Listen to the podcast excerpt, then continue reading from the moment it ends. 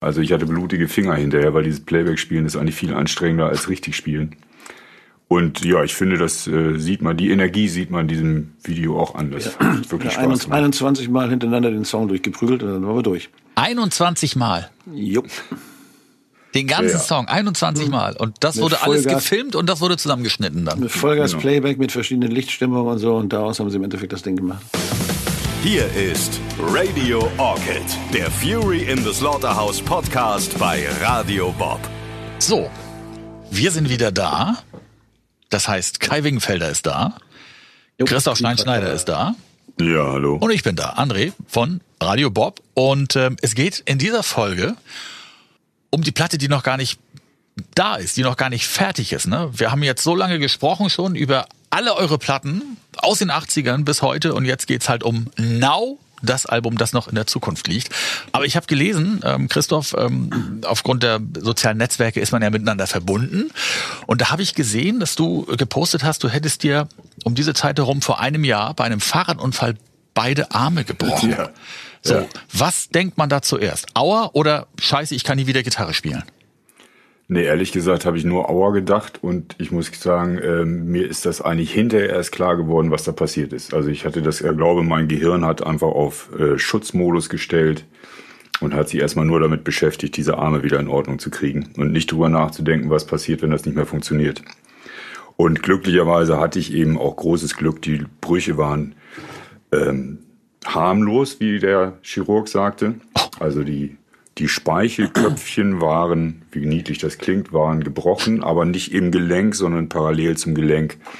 Und damit war das zu reparieren mit einer Familienpackung Schmerzmittel viel Ruhe. Oh Mann, weil gerade so ich, ne, Pianisten oder oder oder oder Fußballer mit ihren Beinen oder so, obwohl die haben nachher irgendwie Kreuzbandriss und eine Woche später spielen sie wieder. Ähm, als Musiker beide Arme zu brechen, das ist ja die Horrorvorstellung. Ne? Ganz zu schweigen davon, dass man sich nicht mehr alleine den Hintern abwischen kann. So, aber ja, also glücklicherweise vor, vor es wäre vor einigen Jahren wäre das wesentlich schlimmer gewesen, weil dann hätten die einen tatsächlich eingegipst und dann hätte man erstmal sechs Wochen mit Gips gesessen.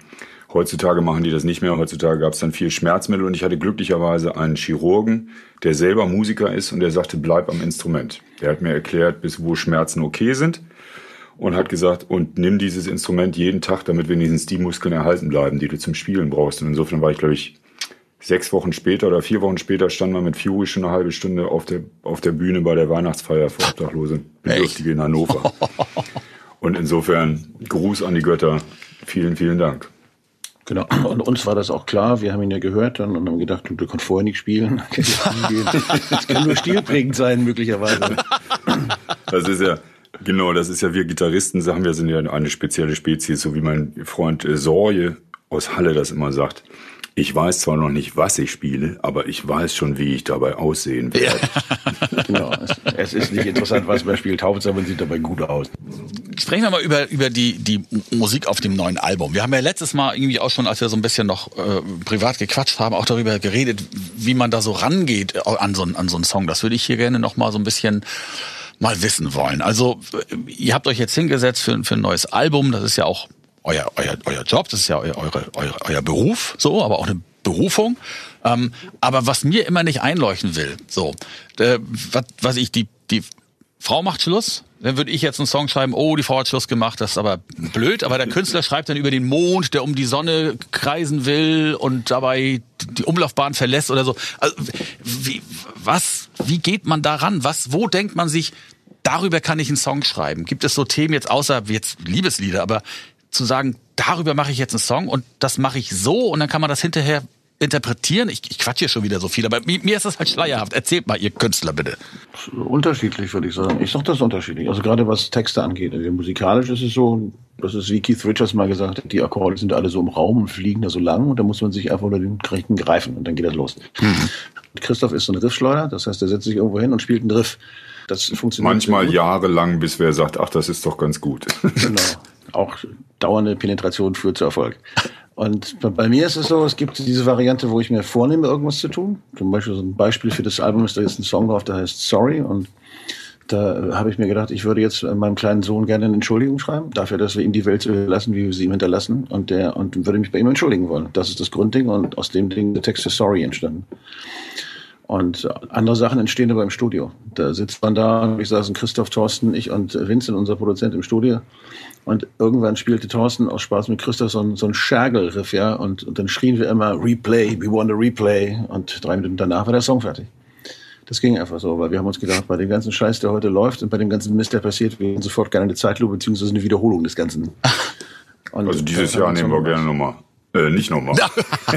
ne, wollen wir hier mal nicht, nicht die Feinheiten durcheinander bringen. Also es ist wirklich so, dass man, ähm, dass man, dass es alle Arten von Möglichkeiten gibt. Manchmal kommen die sozial zu dir geflogen und dann passieren sie einfach. Manchmal weiß man auch, man möchte jetzt irgendwie äh, ein Liebeslied schreiben, aber es soll nicht so peinlich sein. Aber sondern, sondern poetisch, ja. Da muss jetzt auch nicht der Mond um die Sonne und die Sonne um die Erde und keine Ahnung was und wie rum und falsch rum. Aber ähm, muss man gucken. Und manchmal hat man so, dann überlegt man sich, guck mal, die Musik ist so und was kann man da machen? Und dann hat man so eine Idee. Genau, und oder dann kommt der Produzent und sagt, wir brauchen noch einen Hit in Tempo 120. und dann fängt man einfach an und weiß nicht, was passiert und stellt am Abend fest, ach, ist ja eine geile Nummer geworden. Genau. Also das ist so, ein Freund von mir, auch Olli Roth, auch ein wunderbarer Künstler, der sagt immer, let the music do the talking. Also, dass man ein Stück anfängt und mit großen Erwartungen auch rangeht und dann wird das was ganz anderes. So, man muss der Musik dann einfach auch die Freiheit lassen, dahin zu gehen, wo sie hin will. Find, äh, stelle ich jetzt immer mehr fest. So. Das klingt so einfach. Ich, ja, ist es wahrscheinlich. Aber ich glaube, das ganze Leben ist einfach. Wir machen es bloß immer so kompliziert, weil wir immer denken, wir müssen über alles nachdenken und alles hinterfragen und alles gucken. Aber eigentlich ist das Leben ja auch einatmen, ausatmen ein bisschen was essen und dann kommt erstmal lange nichts. So, oder? Vielleicht auch nicht. Das ist ein Handwerk aber auch, muss man doch so sehen. Also jetzt nicht nur Musik machen, sondern auch das Schreiben. Also. Und ähm, das ist genauso, wie wenn du jetzt 20 Jahre lang Tische baust, dann baust du den mit geschlossenen Augen, weil du weißt genau, wie es geht. Manchmal werden sie schöner, manchmal weniger schön und das hängt einfach davon ab, wie, wie du dir denkst, dass du den jetzt bauen möchtest, was für eine Platte, wie sollen die Beine aussehen. Also. Aber im Grunde genommen bauen wir einen Song. Und ja. wir, wir lieben das. Wir machen halt Musik. Also das ist ja mhm. im Endeffekt das, was wir am besten können und auch das, was wir am meisten lieben. Und das ist ja dieses Geschenk, dass man damit sein Geld verdienen kann. Und, und deswegen machen wir das jetzt seit über 35 Jahren und haben dabei auch ein bisschen was gelernt. Und dürfen unsere Miete davon bezahlen. Danke, danke, danke. Und die Arme funktionieren ich wieder. Danke, danke, Miete danke. Mehr. ich möchte jetzt nochmal gesagt haben. Ich zahle keine Miete mehr. Und wie entscheidet ihr denn, wenn ihr Songs schreibt, ähm, das ist jetzt ein Fury-Song oder das ist ein, ein Wingfelder-Song? Ähm, gab schon mal die Situation, dass, dass äh, die Band gesagt hat, irgendwie, das ist doch ein total geiler Song, wieso hast du den jetzt für Wingfelder verbraucht, warum machen wir den nicht als Fury-Song? Wie, wie, wie geht ihr da vor? Wie, wie entscheidet man das, was, was welcher Song ist?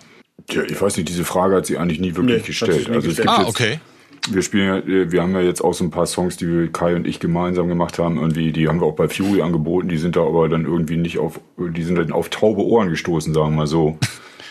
Und insofern, Fury-Songs sind halt auch immer sehr davon abhängig, dass alle sechs von Fury dabei sind. Und insofern, wir kommen eh meistens dann mit einer Idee ins Studio und dann gehen alle ran und schnippeln dran rum und drehen nochmal um und packen noch ein Gewürz da rein und hier und dann wird's ein Fury-Song eigentlich in dem Moment, wo wir alle mhm. zusammen dran ziehen. Und, und Wingenfeller-Songs sind meistens deutsch. Insofern erledigt sich das.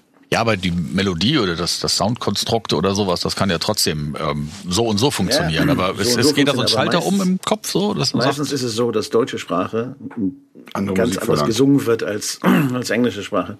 Okay. Insofern, weil du kannst die Melodien nicht so aussingen. Und insofern ist das immer ein ganz komplex anderes Ding. Wir haben ja beim Wohnraumhelden auch Deutsch gesungen und es ist, verlangt wirklich eine andere Musik. Äh, erklär das mal bitte. Äh, aber es gibt auch deutsche Versionen von englischen Songs und so. Das ist, scheint jetzt so als, als Konsument scheint es da keinen Unterschied zu geben. Was, Doch, was meint ihr damit? Sind meistens wesentlich schlechter, finde ich. Die klingen nicht so gut.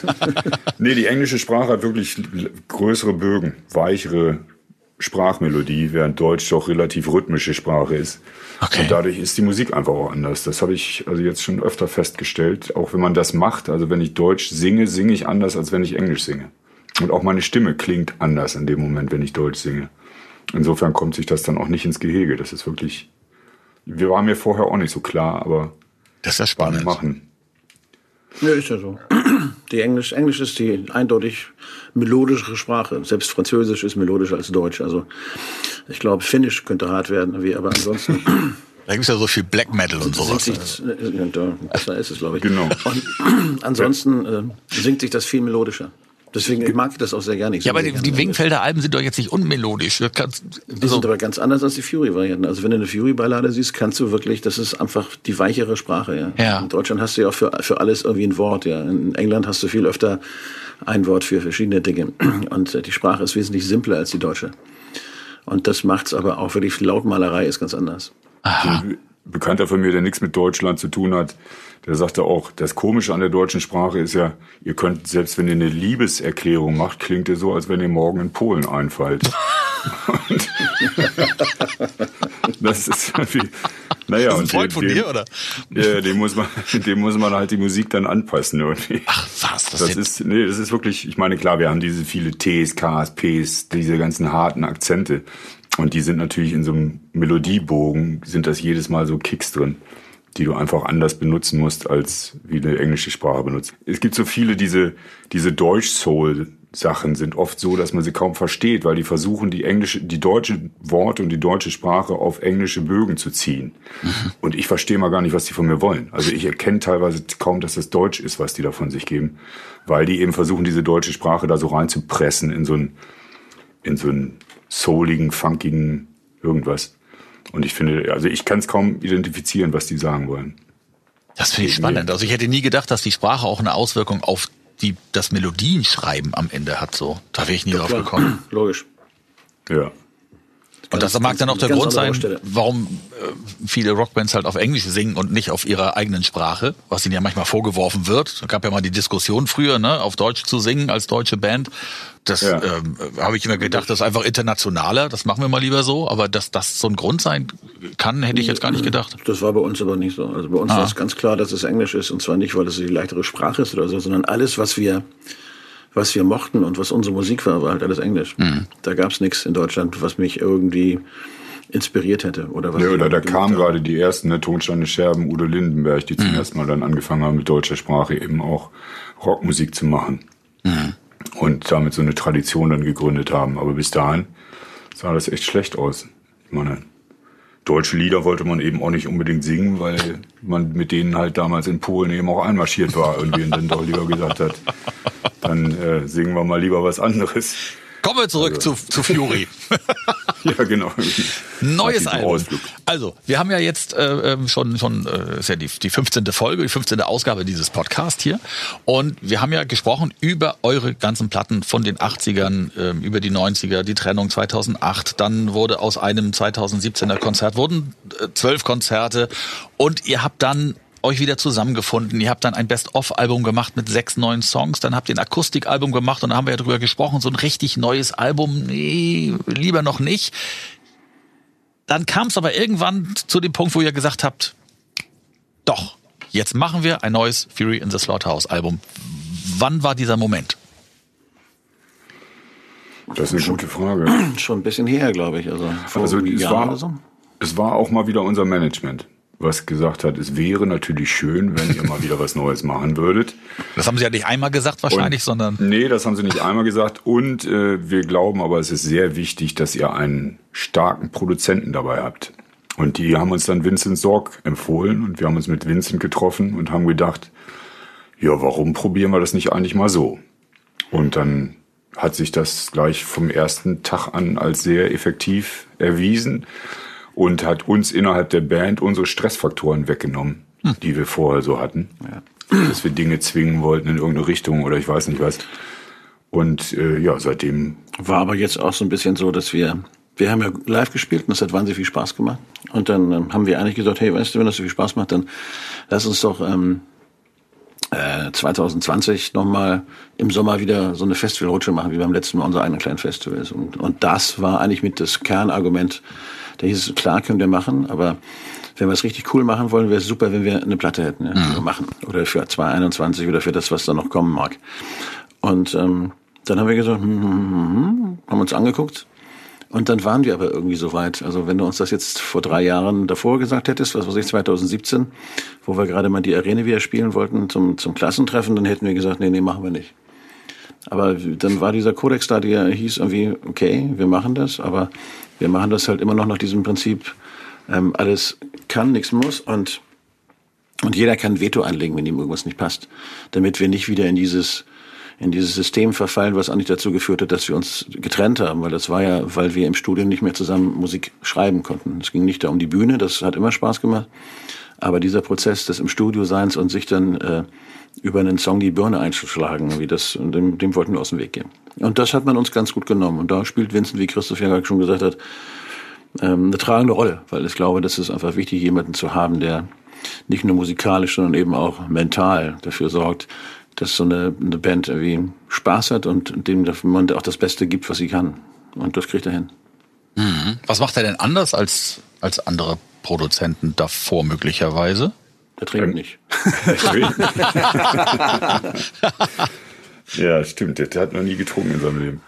Nee, aber er mischt sich auch an wesentlich massiver ein als andere Leute. Ja. Also als wir die ersten Demos zu ihm hingeschickt haben, da kam eigentlich so eine Reaktion, dass wir dachten, na, das lassen wir vielleicht doch lieber, weil er fand das eigentlich alles überhaupt nicht gut und hat das auch durchklingen lassen. Und äh, wir sind eigentlich an jedem Song, mit dem wir ankommen, ähm, fangen wir damit erstmal an und stellen fest, das fehlt noch und das fehlt noch. Also eigentlich tritt er uns dahin, dass wir besser werden. Und das ist echt ganz hilfreich. So. Also wenn es ist das falsche Wort. Eine nette, auf eine nette, auf eine nette Art und Weise. Treten ist das falsche Wort. Er führt uns. Ja, das ja. ist schon ganz gut. Aber dann nimmt ein Blatt vom Mund. Also dann muss man jetzt nicht versuchen, zwischen den Zeilen irgendwie zu lesen. Der findet es nicht gut, sondern der sagt dann einfach, nö. Okay. und das ist aber okay. Also das ist so eine Art, mit der wir sehr, sehr gut umgehen können. Und, und es ist halt eine sehr lockere, legere, aber gerade Stimmung. Und wenn es gerade mal irgendwie so ist, dann erzählt er nochmal zwischendurch einen Witz. Und das kann er relativ ganz gut. Ich weiß nicht, wo er die alle herholt, aber ich, das hängt bestimmt damit zusammen, dass er nicht so viel trinkt und sich alles merken kann. Ja. Und das ist immer sehr nett. Also wir haben einfach eine schöne Zeit im Studio, wenn wir dann mal wieder dürfen und da sind. Und, ähm, und kommen auch immer voran. Also das ist so. Und wir mhm. haben das so gedreht, dass wir immer nur vier bis fünf Tage machen, weil sein erster Satz war, nach vier bis fünf Tagen hört bekanntlich die Bereitschaft auf, irgendwas gut zu finden. Deswegen sollten wir mal in kurzen Blöcken arbeiten. Dann lassen wir das mal wieder eine Woche oder zwei sitzen und oder setzen und äh, und dann treffen wir uns wieder, machen weiter. Und das ist ein super System für uns. Ja. Ja, ich habe auf, auf Bildern sieht er wahnsinnig jung aus. Ich weiß jetzt nicht, wie alt ist Vincent Sorg? Du, ich weiß nicht, aber wir hätten nicht trinken sollen. Dann würden wir, wenn ich euch so sehe. Na, ich glaube, es ist ein jüngerer Typ auf jeden Fall. Ähm, und, und, und, und wenn das Management sagt, irgendwie hier, probiert das doch mal mit dem aus, der hat ja die, die Do-Nots gemacht, der hat äh, die Toten Hosen äh, gemacht, Saltatio Mortis jetzt gemacht und so ähm, und, und viele, viele andere. Und ihr sagt, okay, wir probieren das mit dem, schickt dem was rüber und der sagt, nö, Nee, wir, das Prozedere war ja anders. Also Christoph und ich haben ihn erstmal getroffen. Ja. Christoph und ich sind runtergefahren nach Münster und haben uns gedacht, gucken wir uns das Studio mal an und gucken wir uns den Vincent mal an. Und eigentlich ja. fanden wir den total nett. Also das Studio ist auch toll hier. Prinzipalstudio, ne? Ja. ja, das ist super. Tolles Studio. Und äh, eigentlich fanden wir den total nett. Das ist halt ein Westfale. Ne? Die sind ja bekannt für ihre wortkargen Argumente sozusagen. Aber ähm, wir fanden ihn echt sympathisch. Und dann, äh, dann haben wir ihm die Songs geschickt. Und dann habe ich gedacht, der will uns gar nicht. Genau, das war, das wollte ich jetzt nicht wissen. Scheiße, was wir machen. Der findet das doof. Kränkt einen das denn nicht und sagt man dann nicht irgendwie so, ja, dann leck mich am Arsch, dann machen wir ja. das anders? Ja, genau. Wie, wie, aber ja, wie ist das denn weitergegangen trotzdem? Ja, ja, ich habe dann Leo angerufen, also sprich unseren Manager mit Holger zusammen und ähm, hab ihm das gesagt und Leo meinte nur, es ist Westfale, du musst dir keine Sorgen machen. und dann klingelte aber auch äh, zwei Stunden danach das Telefon und dann war Vincent dran und meinte, ich sollte mir das nicht so zu Herzen nehmen.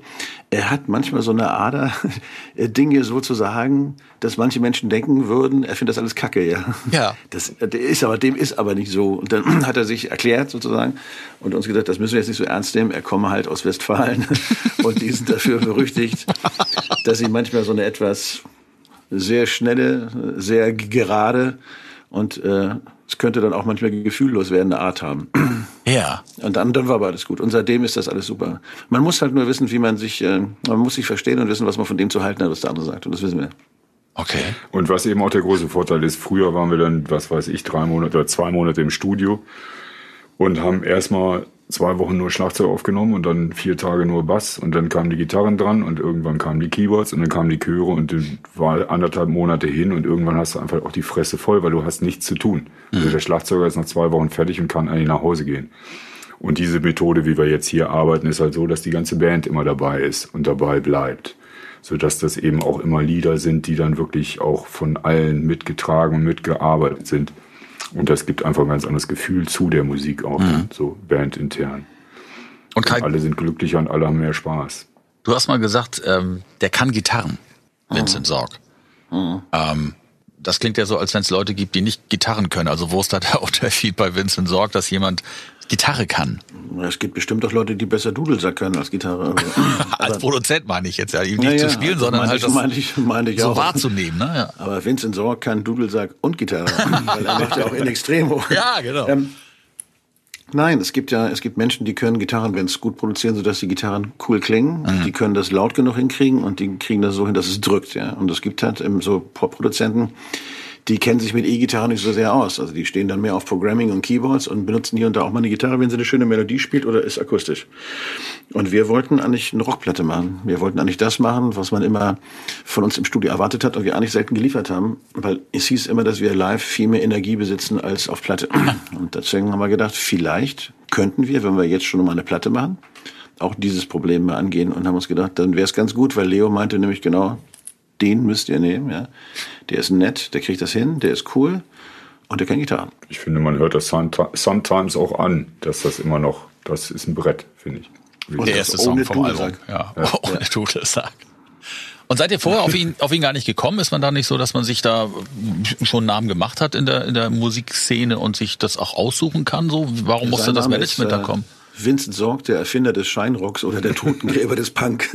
so, haben ihn, so haben ihn die Leute immer genannt, ähm, weil er halt ziemlich gnadenlos ist. Ähm, nee, ähm, ich hatte Vincent jetzt nicht so auf dem, auf dem, auf dem Rechner. Auf dem okay. Nee. Was ist Scheinrock? Etwas, was wie Rock scheint. ja, ja. So ein bisschen, wir sind die ganz harten, aber wo sind denn meine Birkenstock-Latschen? irgendwie auch dann die, die letzten, ich glaube, die letzten Singles von den Toten Hosen irgendwie, da waren dann die Hardcore-Punkrock-Fans dann doch ein bisschen verärgert, dass das, äh, ja, einmal Punkband, so immer Punkband. Wie kannst du bloß ja. was anderes machen? Mal, genau, ja. genau. Der, der Totengräber des Punk, Vincent Sorg. Ah, okay. Das sind alles so Namen aus Zeitungsartikeln oder, oder Leuten, die äh, genau. äh, erboste Briefe geschrieben haben. Ah, was okay. machst du denn da? Ah, und da, da kommt Scheinrock her, okay. Genau. Ja, es nimmt sich so eine Band das vor, nach vielen Jahren und nach vielen Querelen und, und man nimmt seinen ganzen Mut zusammen und sagt sich, wir machen ein neues Album und dann kommt Corona. Mhm. Ähm, ich glaube, so relativ zeitgleich, ne? Ihr habt, glaube ich, so angefangen und dann schlich sich so dieses Virus in die Welt. Wie hat das denn diese ganze Produktion jetzt ähm, beeinflusst? Na, beschleunigt weil dadurch, dass wir dieses Jahr nicht live spielen konnten, haben wir dann gesagt, okay, dann lass uns die Platte dieses Jahr machen, weil eigentlich wollten wir erst nächstes Jahr ins Studio wirklich gehen. Und insofern ist das natürlich für uns jetzt noch ganz gut gelaufen, weil wir jetzt haben wir einfach, wir machen eine neue Platte statt live zu spielen. Mhm. Aber solltet Aber ihr nicht auf Tour gehen und eine neue Platte mitbringen? Ja, ja, aber ähm, wir hätten das theoretisch äh, so gemacht, dass wir 2021 auf Tour gegangen wären und dann gibt's da noch was, über das können wir nicht sprechen, was 2022 passiert. Ah. Aber äh, jetzt auch nicht mehr, es hat sich ja alles verschoben. Aber wir brauchten dieses Album sozusagen in Anführungsstrichen als, als Promo-Tool, ja? damit man sieht, dass die Band noch das ist, was sie ist. Und das äh, Gut, aber ihr werdet jetzt 20 auf Tour gegangen ohne neues Album. Ja, das genau, genau, Tour, auf Tour klingt falsch. Ja, also ja wir hatten so zehn Festivals. Ja, okay, alles klar. Ja. Okay, wir machen okay. unsere eigenen Sommerfestivals, wie wir das damals auch schon gemacht haben, und spielen dann halt in Bad Segeberg. Das sind so große Open-Air-Geschichten, mhm. die wir dann meistens alleine bespielen mit irgendeinem Support vorweg oder so. Und das hatten wir alles schon geplant. Und in der zweiten Kiste, die dann kommen soll, da hätten wir das Album gehabt. Aber ähm, hat sich dann alles irgendwie erledigt erstmal. Ja, und wie, wie hat das denn den, die, die, die Kreativität beeinflusst? Ich meine, normalerweise lasst ihr euch jeden Abend volllaufen, liegt unter Mischpult gemeinsam nackt und, und, und musiziert und so. Das ging ja alles nicht mehr. Können wir ja machen. Vincent ist ja immer nüchtern. naja, wir haben schon einige Sessions sind ausgefallen. Also in den mhm. ganz harten Zeiten sind wir halt dann nicht gefahren, weil einfach das dann doch auch zu komisch war und auch sich für uns komisch anfühlte. Aber äh, man hat natürlich auch viel Zeit, über die Dinge nachzudenken, weil ist ja auch wenig Ablenkung rundherum. Also mhm. insofern für Kreativität finde ich diese Zeit jetzt gerade nicht so schlimm. Ganz im Gegenteil. Es gibt halt auch viele Themen, die einen beschäftigen und über die, die bestimmt auch bei den Songs dann zu hören sein werden. Ähm, was jetzt ja. um uns rum vorgeht. Also ja. auf jeden Fall. Weil ihr schreibt aktuell immer noch an, an Songs für das Album. Ne? Den ersten Song gibt es zwar schon, Sometimes Stop to Call, sind, aber ihr schreibt jetzt, aktuell tatsächlich ja noch. Wir sind jetzt bei Nummer 11 von 12. Genau, also es geht, geht dem Ende entgegen mit der Produktion. Aber natürlich, wir waren schon immer eine Band, die sich von dem was heißt beeinflussen lässt von dem, was uns umgibt. Mhm. Darüber schreiben wir Songs. Also wir schreiben eben nicht nur Liebeslieder. Und das ist natürlich gerade eine Zeit, die einen schon mit auch erschüttert irgendwie, was jetzt gerade so passiert um uns rum. Mhm. Und das wird bestimmt in einigen Songs auftauchen. Okay. Ist in einigen Songs auch schon drin. Es ist ja auch so, dass das mental einen jetzt nicht, ähm, nicht berührt oder mitnimmt oder so. Also ich habe dann auch so meine Momente, wo ich mir die Frage stelle, warum ich denn jetzt mein Zuhause verlassen soll, wo es 6,9 Prozent hat und das beste Fleckchen in dieser Bundesrepublik ist ja, um nach Nordrhein-Westfalen zu fahren. Ja. Ähm, da da gibt es manchmal Momente, wo ich einfach lieber zu Hause bleiben würde und würde dann da irgendwie an irgendwelchen Songs rumbasteln. Was allerdings nicht geht, weil das macht dann, das macht sehr viel Spaß, wenn wir uns sehen. Und äh, das ist auch schön so, das hört man dem Album auch an, dass es eine Band gemacht hat. Das ist irgendwie gut. Mhm. geht also nicht alleine. Ja. Aber, aber das ist so, dass mich das so mich berührt Corona insofern auch schon echt sehr. Ich habe Kinder, ja, ich bin nicht mehr der Jüngste. Und ähm, man macht sich eigentlich dann hier und da doch mal Sorgen. Also so als Vater vielleicht noch mehr als, als wie Christoph, der jetzt keine Kinder hat oder so. Aber ähm, und das bedrückt mich dann manchmal schon. Mhm. Aber das Gute ist ja, dass die Jungs, wenn wir dann zusammen sind, das irgendwie wegblasen können. Und dann bearbeiten wir zusammen an, an einem Lied und, ähm, und konzentrieren uns darauf. Und, und das bringt mich dann auch wieder gut drauf, muss ich einfach mal sagen. Das ist so. Dafür bin ich auch schwerstens dankbar. Das ist gut, eine Band zu haben. Ja, ne? Gerade in diesen Zeiten fühlt sich das ganz gut an, dass man so das Gefühl hat, so die alte Gang ist wieder zusammen. Und egal, was da jetzt kommt, also wir sind halt zu sechst bei der ganzen Geschichte und das fühlt sich schon gut an. Und ihr spielt die Sachen dann mit Abstand oder in verschiedenen Studios ein oder, oder hat das gar keinen Einfluss auf eure Produktionsweise, weil ihr könnt ja einzelne Spuren belegen, ihr müsst ja nicht zusammen nebeneinander in ein Mikro genau. singen, wie die Beatles das früher gemacht genau. haben. Ja, eine Zeit lang war es einfacher, jetzt wird es, glaube ich, ein bisschen schwieriger. Wir müssen mal gucken, wie es jetzt überhaupt weitergeht, gerade mal. Und ähm, mal schauen wir mal. Und jetzt arbeitet ihr an Song 11 und 12 und es sollen ja 12 werden. Aber ist das nicht immer so, dass eine Band für ein Album 30 Songs aufnimmt und dann muss sie sich entscheiden und dann werden welche weggeschmissen und kommen dann später als Bonustracks auf irgendwelche also Sondereditionen drauf? Wir, oder haben so? locker, wir haben locker 30 Songs in der Pipeline. Ja, ach so, okay. Wir werden jetzt nicht mit 12 aufhören, aber wir sind jetzt theoretisch, haben wir jetzt elf von denen, die da sind, sind so, dass wir sagen würden, die hätten wir gerne auf dem Album. Mhm, okay. Das heißt, es fehlt theoretisch, wenn dieser elfte jetzt so wird, ja, an dem wir gerade dran waren, dann, ähm, dann müssen wir theoretisch noch einschrauben. Gut. Vielleicht ist der auch in den restlichen 19 enthalten, das wissen wir noch nicht genau. Aber da, da, ist, äh, da ist Vincent eben auch gnadenlos. Irgendwie, es wird halt einfach alles abgesägt, was nicht wirklich sich absolut sicher anfühlt. So, das heißt, äh, ja. Da denkt man, man hat einen Song und eine Strophe und einen geilen Refrain und dann stellt man fest, dass der Refrain drei Minuten später ist am B-Teil und wir schreiben noch einen besseren. ja. Das ist aber dann ganz gut für das Stück. Das merkst du ja auch in Sometimes. Da kommt ein, bei dir die erste Single, dann kommt ein Ding, wo alle Leute immer denken, das ist der Refrain, aber dann kommt er erst, ja.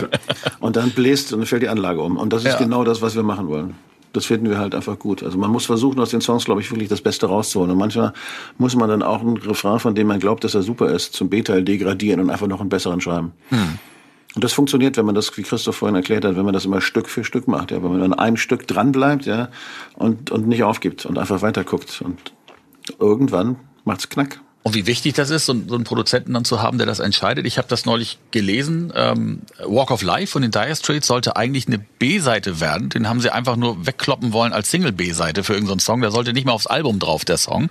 Und dann hat der Produzent gesagt, so, nee, das ist doch, das ist doch ganz knorke. Den nehmen wir mal aufs Album und bringen den als Single. Und das ist ja, glaube ich, ihr größter Hit gewesen, so, ne? Also, da kann man sich als Band auch schon mal irren, möglicherweise. Ja. In der, ja, in der Qualität wir, wir ihrer Songs. schon zusammen irgendwie. Das ist aber, wir sind aber auch einer Meinung. Das ist immer ganz gut. Also, gibt hier und da mal eine kleine Reiberei, aber die muss ja auch sein. Ja.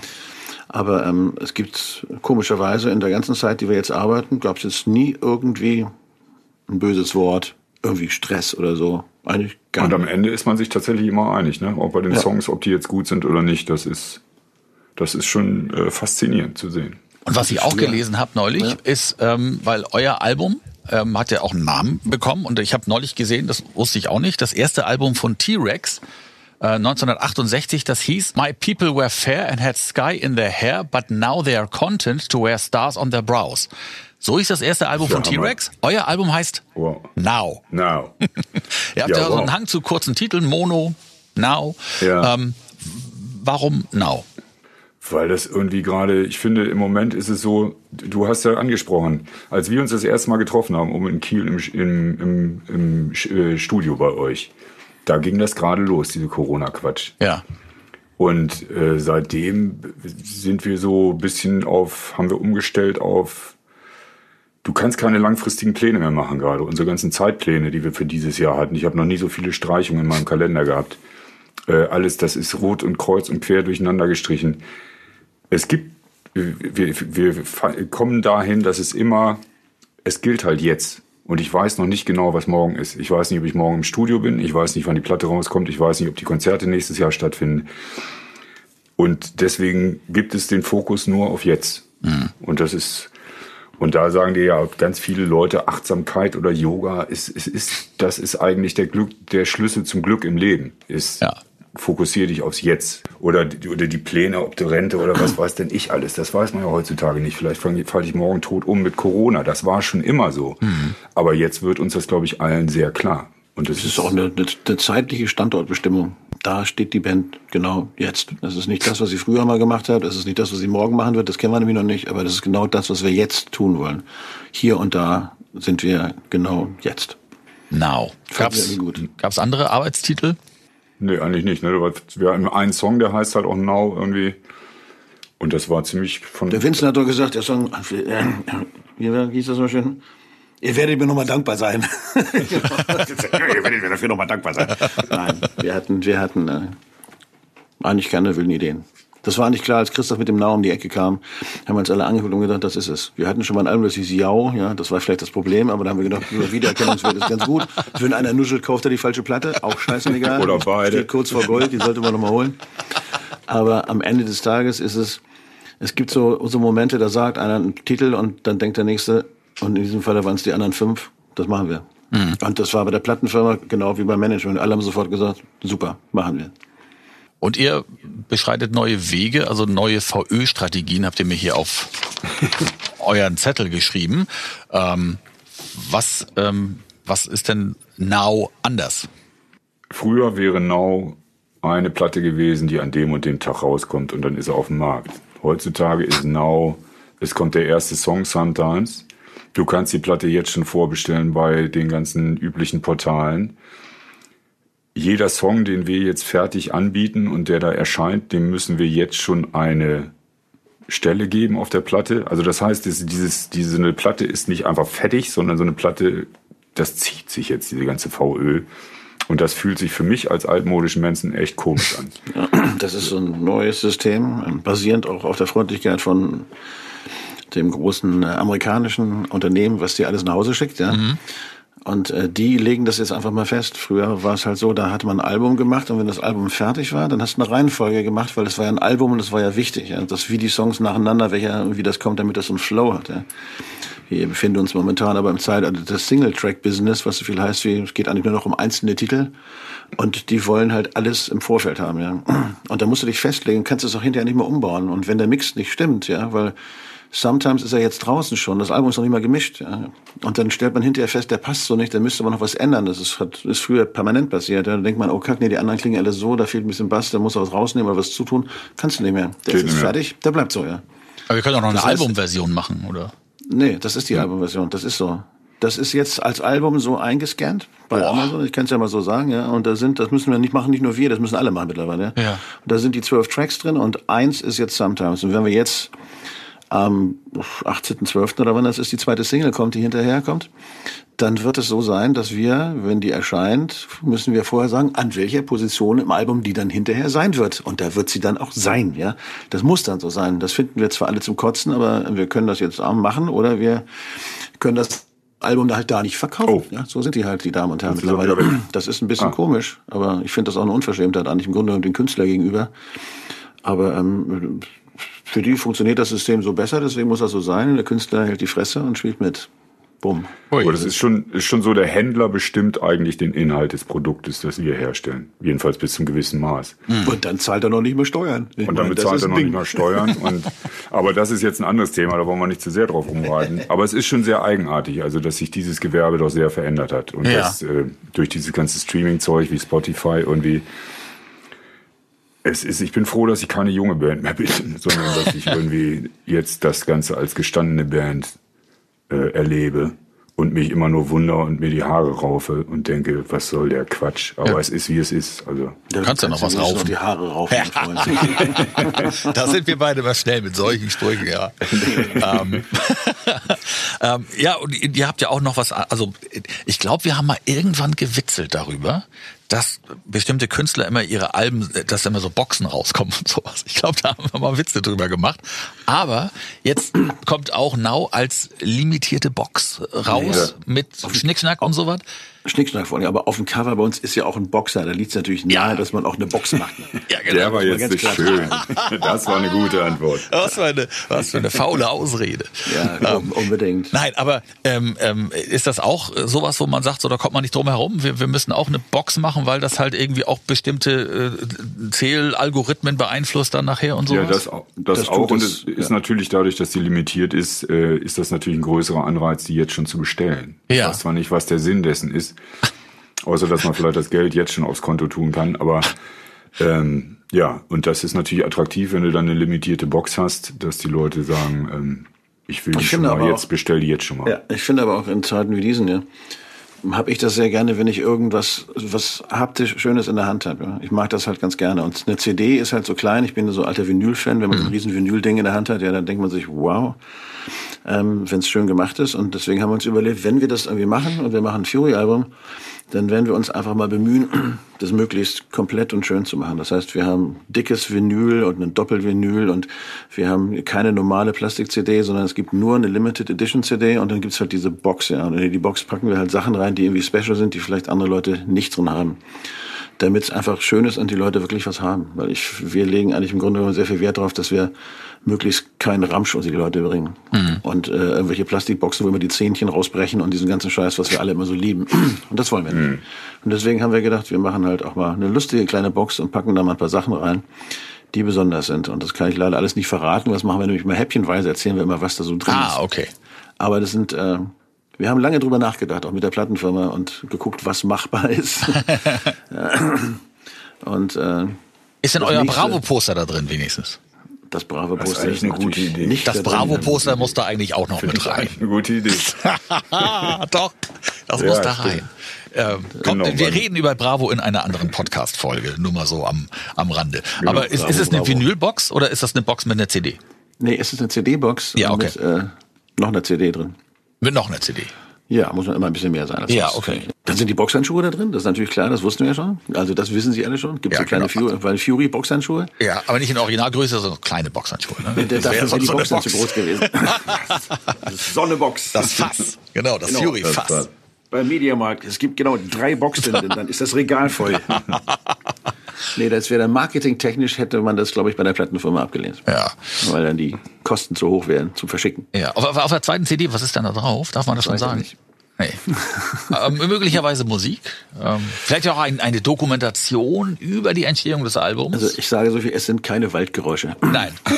es ist keine Meditations- und Yoga-CD mit lustigen Waldgeräuschen ja. und Kuckuck. Oder Vincent Sorg erzählt Witze. Das kann er doch das so wär gut. Ja, Obwohl, das, wäre... Da legst, das du, da legst du auf dem Boden, mein Freund. Ja, guck mal. Da geht's einiges. Ja, da geht's einiges. Die Perlen des Scheinrock. Die Perlen des Scheinrocks. Von Platz 0 auf 0. Ähm, Ihr habt noch hier drauf geschrieben, wie hat sich das Produzieren gewandelt? Haben wir da schon drüber gesprochen? Oder ähm, das würde ich gerne mal wissen, weil ihr habt ja euer, euer, die fleißigen Hörer dieses Podcasts werden es wissen. Eure, eure erste Single, Time to Wonder, ist in einem Porno-Synchronstudio aufgenommen worden. ähm, dann habt ihr ja in der Zwischenzeit immer mal wieder wechselnde Produzenten gehabt. Ihr wart ja auch mal eine Zeit lang ähm, Jens Krause sehr treu als Produzent. Dann habt ihr es mal alleine versucht so und ähm, ja, in der ganzen Zeit hat sie natürlich auch wahnsinnig was getan, von der Analogtechnik hin zum, zum Digitalen. Ähm, was ist denn der krasseste Unterschied zwischen der ersten Platte damals und der Platte, die jetzt noch gar nicht auf dem Markt ist? Es war nie wieder so scharf wie bei Theresa Orlowski. ja, alles klar. Das, das, war der Podcast. genau. Nein, ist es einfacher geworden oder ist es einfach komplizierter geworden? Ich meine, Christoph, du bist so ein analoger Typ. So, ähm, hast du da Bock drauf auf diese ganze digitale Frickelei? So? Doch, doch, es ist wesentlich einfacher geworden. Ja, okay. Ich meine, am Anfang war es so, du hattest das 24-Spur-Band und du hast als Band zusammen eingespielt und wenn sich einer vergeigt hat, hast du wieder von vorne angefangen und da war nichts mit Schnittmöglichkeiten. Und weil ich finde schon, dass am besten ist, die Musik dann am besten ist, wenn man sie live spielt oder wenn man sie so spielt. Und da ist natürlich die moderne Schnitttechnik ein wahrer Segen, weil wenn man mal einen falschen Ton dazwischen hat, ist es kein Problem, den mal kurz rauszuschneiden und einen anderen Ton dahinzusetzen. Und dadurch ist so viel von diesem, was ich früher immer hatte, so dieses Gefühl, Hefte raus, Klassenarbeit im Studio, ist halt weg. Das gibt's nicht mehr, sondern ist wirklich einfach nur noch ein kreatives Werkzeug, so ein Studio-Equipment. Ja, aber ihr habt doch auch, schon sehr angenehm. ihr habt doch analog sicherlich auch erst die Drums eingespielt und dann hinterher auf der nächsten Spur den Bass. Ja, misch, misch, also Okay. ja, sowohl als auch. Aber ähm, auch da ist es halt, du musst halt dieser Take, den einen, den du machst, den musst du perfekt durchziehen. Und das ist schon eine Herausforderung. Also gerade weil wir als Band, wir sind ja keine Studiomusiker, Studierte, sondern wir trinken viel Bier und stehen auf der Bühne. Und dann bist du im Studio und darfst dir keinen Patzer leisten und alles muss gleichmäßig klingen. Dann, das wird schon, ist schon schwierig. Und dadurch ist das mit der neuen Technik wesentlich besser. Und ich finde auch mittlerweile, dass die Klänge, das kann man schon machen mittlerweile. Also Man gerade muss auch, mal, muss auch mal sehen, wenn einer mal erlebt hat, wie man mit einer Rasierklinge ein 24-Spurband schneidet, ja, wie das dann aussieht, ja, und dann kommt der an und cuttet das Ding da durch und du denkst dir, jetzt ist mein Song kaputt. Aber Paul Grau war so ein Meister, der hat das dann, dann schneidet man wirklich Parts zusammen, was man jetzt im Computer macht, mit Klick, Klick, Klick, ja, das musstest du da machen und Das war auch eine Cut Kunst. so. Ich meine, Wahnsinn, oder? Das war eine Kunst, ja. Ja. Aber es war auch ein wahnsinniger Arbeitsaufwand. Jetzt kannst du theoretisch wieder mit deinem, bei Apple oder überall, kannst du oben kurz so ein kleines Bälkchen ziehen, ja, dann überspringt er die Stelle, dann kannst du dir anhören, wie das klingt, wenn der danach kommt und bla und machst es ein bisschen langsamer. Oh, wir machen, spielen das lieber so. Das war alles früher nicht machbar. Das war, Ja. das hat Jahrhunderte gedauert und die kreativen Möglichkeiten des Arrangierens waren eine ganz andere Baustelle als jetzt. Das Ja. hat auch seinen Charme, ja, und das hat auch seinen Reiz. Und es gibt ja noch genug Künstler. Ich habe gerade neulich mit Christoph so die ersten 20 Minuten von A Letter to You mit Bruce Springsteen geguckt, wo die dann in so einem Studio stehen und dann sitzen da die, die Herren, ja, und spielen dann eine Nummer, ja. Und die spielen sie zusammen. Und das ist die E Street Band, klar. Und das, die sind, die sind gut. Fury ist ja eigentlich auch ganz gut. Also, weil wir sind eigentlich eine gute Liveband. Also, irgendwann kommt der Moment, wo wir das vielleicht auch einfach mal wieder machen werden. Ähm, weil das hat seinen Reiz, wenn du es zusammen einspielst. Weil das, es ist anders, als wenn sich dann jeder so draufsetzt, ja, weil das schunkelt viel mehr hin und, hin und her und hat dann höchstwahrscheinlich auch mal ein paar Timing-Schwankungen, wenn Rainer gerade mal keinen Klick auf dem Ohr hat oder so. Aber ähm, es gibt ja ganz viele Menschen, die auch sagen, sie würden gerne wieder analog aufnehmen und möchten gerne einfach nur äh, zwei 24 Spuren haben und die synchronisiert sind und das war's, ja. ich nicht. Im Moment möchte ich das auch nicht, weil im Nee, Moment bin also- ich ganz froh, dass es so ist, wie es ist. Alleine, alleine die, die, die Bandkosten bringen dich ja schon um bei diesen Riesenkisten. Und du musst eigentlich immer einen Techniker haben, der das Ding auf Vordermann hält, weil das sind ja technische Geräte, die mit Ölwechsel und was weiß ich, was da alles laufen muss. Und das ist wesentlich einfacher geworden, alles mit der Digitaltechnik. Also ich bin da schon ein großer Freund von, muss ich sagen. Ist das bei so Digitalaufnahmen denn auch so, wenn, wenn ein Song drei Refrains hat, dass es immer der gleiche ist? Nee. Also bei uns nicht. Dass wenn der einmal super geworden ist, dass man den an alle drei Stellen dann setzt? Nee, Nee, okay. nee. Also wir, wir sehen schon zu, dass wir das so live wie möglich halten. Das ist schon mal passiert, ja. Ja. Das gab's einfach, wo man hinterher dann beim Mix festgestellt hat, scheiße, der zweite Refrain ist viel, viel geiler als der erste. Und dann hat man einfach gesagt, weißt du was, wir schneiden ihn raus und packen den ersten da auch noch hin und dann bleibt der Gesang, ist dann anders, ja, aber was weiß ich, Bass und Schlagzeug nehmen wir aus dem zweiten, ja. Ja. Aber das ist eigentlich im Grunde genommen bei uns relativ selten. Also auf dieser Platte ist es, glaube ich, noch gar nicht passiert. Nee. auch die okay. Gitarren sind, die Gitarren sind durchgespielt. Also das sind jetzt nicht Schnipsel genommen, die hintereinander gesetzt werden wie im Dance, sondern es sind schon gelebte Spuren so. Ja. Woran man ja auch ein bisschen merkt, dass wir in der Corona-Zeit sind, ähm, ist, wenn man sich das Video anguckt zu Sometimes Stop to Call. Ihr steht alle sehr weit auseinander, ne? Wie, wo ist das Die Video sind so entstanden? groß bei uns. Wie bitte? Die Bühnen sind so groß bei uns. Nein, wie ist das Video entstanden? Wir wollten endlich mal ein vernünftiges Performance-Video. Ja. Und Also nicht eben auf dem Salzsee irgendwo oder mit einer Story im Hintergrund oder sowas, das ist ja, sondern das ist ja Genau. Ja, Salzsee, das war schon schön, hat auch Spaß gemacht, ja. Unser gemeinsamer Amiland-Ausflug, der Kleine, der Erste. Aber nee, so ein richtiges auf der Bühne, steht eine Band mit einem Kabel drin und dann wird's, geht's ab, ja. Und dann hat Leo und Tim Wermeling, die kannten diese Jungs aus Köln, die das mit uns gedreht haben. Und dann sind wir nach Berlin gefahren und äh, haben es gemacht. In einem schönen Studio unten am, was ist das da, Wannsee oder wie heißt das da unten, Havel? Wir Auf jeden. Fall schönes, altehrwürdiges Studio. Und so eine junge Crew, die uns, glaube ich, größtenteils gar nicht noch nie gesehen hatten, noch nie. gek- Aber ein Regisseur, der uns so angefeuert hat und ein Kameramann, der, der diese Steadicam, dieses Riesending, der ist durch die Gegend gerannt wie ein Blödmann. Und insofern haben die uns auch motiviert, uns alte Männer. Also ich hatte blutige Finger hinterher, weil dieses Playback-Spielen ist eigentlich viel anstrengender als richtig spielen. Und ja, ich finde, das äh, sieht man, die Energie sieht man in diesem Video auch an. Das ja. wirklich ja, Spaß 21 Mal hintereinander den Song durchgeprügelt und dann waren wir durch. 21 Mal? Jupp. Den ganzen ja. Song, 21 mhm. Mal. Und das mit wurde Vollgas, alles gefilmt und das wurde zusammengeschnitten dann. Mit Vollgas genau. Playback, mit verschiedenen Lichtstimmungen und so. Und daraus haben sie im Endeffekt das Ding gemacht. Aber, dieser, aber wie gesagt, dieser Kameramann, dieser Kameramann völlig irre. Was wiegt so ein Ding? 30 Kilo oder was? Immer dieses Teil auf der Schulter und dann ist der rumgerannt. Also siehst du ja die Bewegung von der Kamera. Das ist alles dieser Typ. Der muss so ein Sportler sein, dass der war echt wow. Und aber der meinte, der meinte, er fand das total super. Weil wir ihn motiviert hätten, weil wir immer Vollgas gegeben haben jedes Mal und dann macht es auch Spaß. Ja. Hat er gesagt. Manchmal muss man so Dinge drehen, meinte er, dann da stehen die Leute gelangweilt auf der Bühne und warten, bis es fertig ist oder wann es was zu essen gibt. und das kriegt ihn dann nicht so. Und deswegen fand es irgendwie ganz aufregend, dass die alten Säcke sich da hinstellen und, und rocken da 21 Mal den Scheiß runter. ja, was sich ja noch geändert hat im Laufe der letzten Jahrhunderte, in denen es eure Band gibt, ähm, es gibt sowas wie Social Media auf einmal.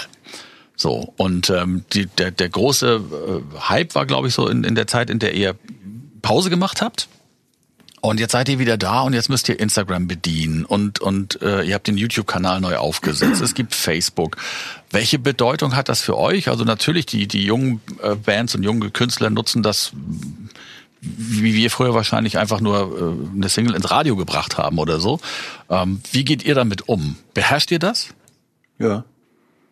Klar. Wir haben, aber auch, wir haben aber auch jemand jetzt angestellt, der uns einfach äh, ein bisschen Arbeit abnimmt. Ja. Mein Bruder und ich machen das ja die ganze Zeit mit Wingenfälle. Wir haben das als einziges Promotool benutzt, um irgendwie die Platten zu verkaufen, weil wir mit einer ganz kleinen Firma gearbeitet haben und hatten keine Kohlen. Mhm. Und deswegen machen wir das relativ lange. Das heißt, wir hatten schon Facebook-Accounts mit S hinten dran, ja, und, und Twitter und Instagram und den ganzen Kram, alles gekoppelt und wussten schon, wie das geht. Aber ähm, das war noch relativ übersichtlich, nur bei Fury wird's größer.